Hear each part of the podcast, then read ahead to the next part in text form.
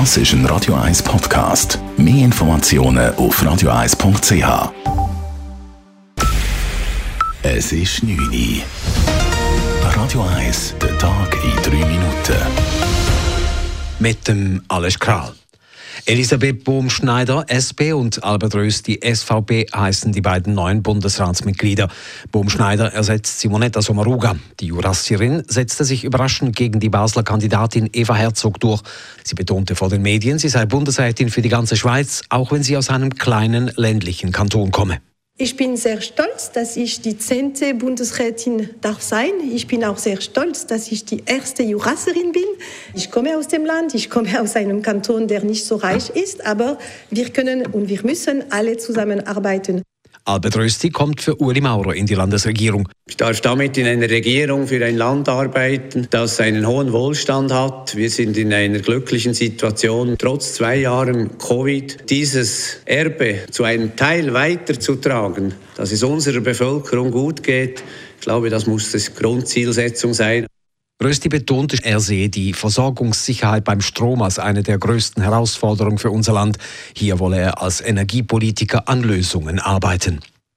Mit der Wahl von Bumschneider und Rösti verliert die urbane Deutschschweiz ihre Vertretung im Bundesrat. Dies bereitet etwa der Zürcher FDP-Nationalrätin Doris Fiala Sorgen. Dass wir jetzt nur noch Nehmerkantone in der Landesregierung vertreten haben, erachte ich als sehr problematisch. Wir Urbanen sind da nicht vertreten. Für den Zusammenhalt vom Land könnte das dann auf die Länge gesehen schon auch nicht ganz unproblematisch werden. Die überraschende Nichtwahl der Basel Ständerätin Eva Herzog führe auch dazu, dass der Wirtschaftsstandort Basel mit seiner Pharmaindustrie und seiner Nähe zur EU nun doch keine Stimme in der Landesregierung erhalte, so Doris Fiala weiter. Bundesrat Anna Berse präsidiert im kommenden Jahr zum zweiten Mal den Bundesrat. Die Vereinigte Bundesversammlung hat ihn mit 140 von 181 gültigen Stimmen zum Bundespräsidenten für das Jahr 2023 gewählt.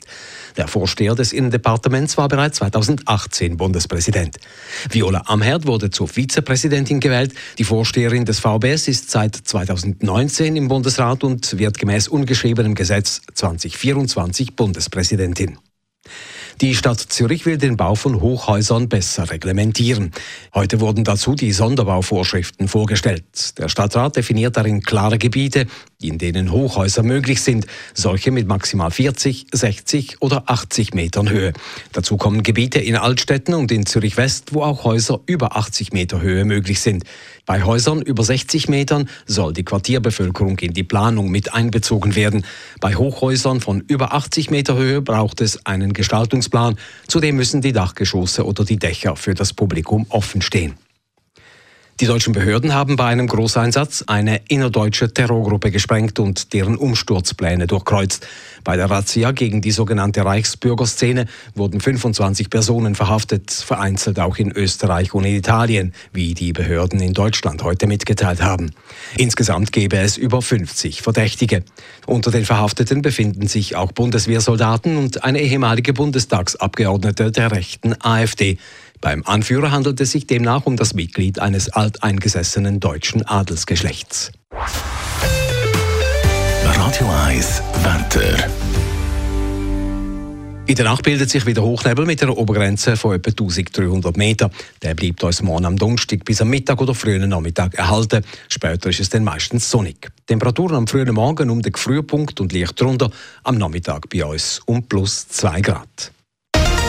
Das war der Tag in 3 Minuten.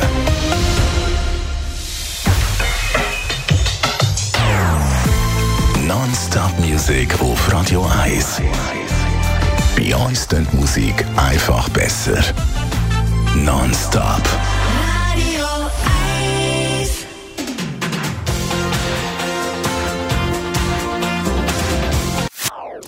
Das ist ein Radio 1 Podcast. Mehr Informationen auf radio1.ch.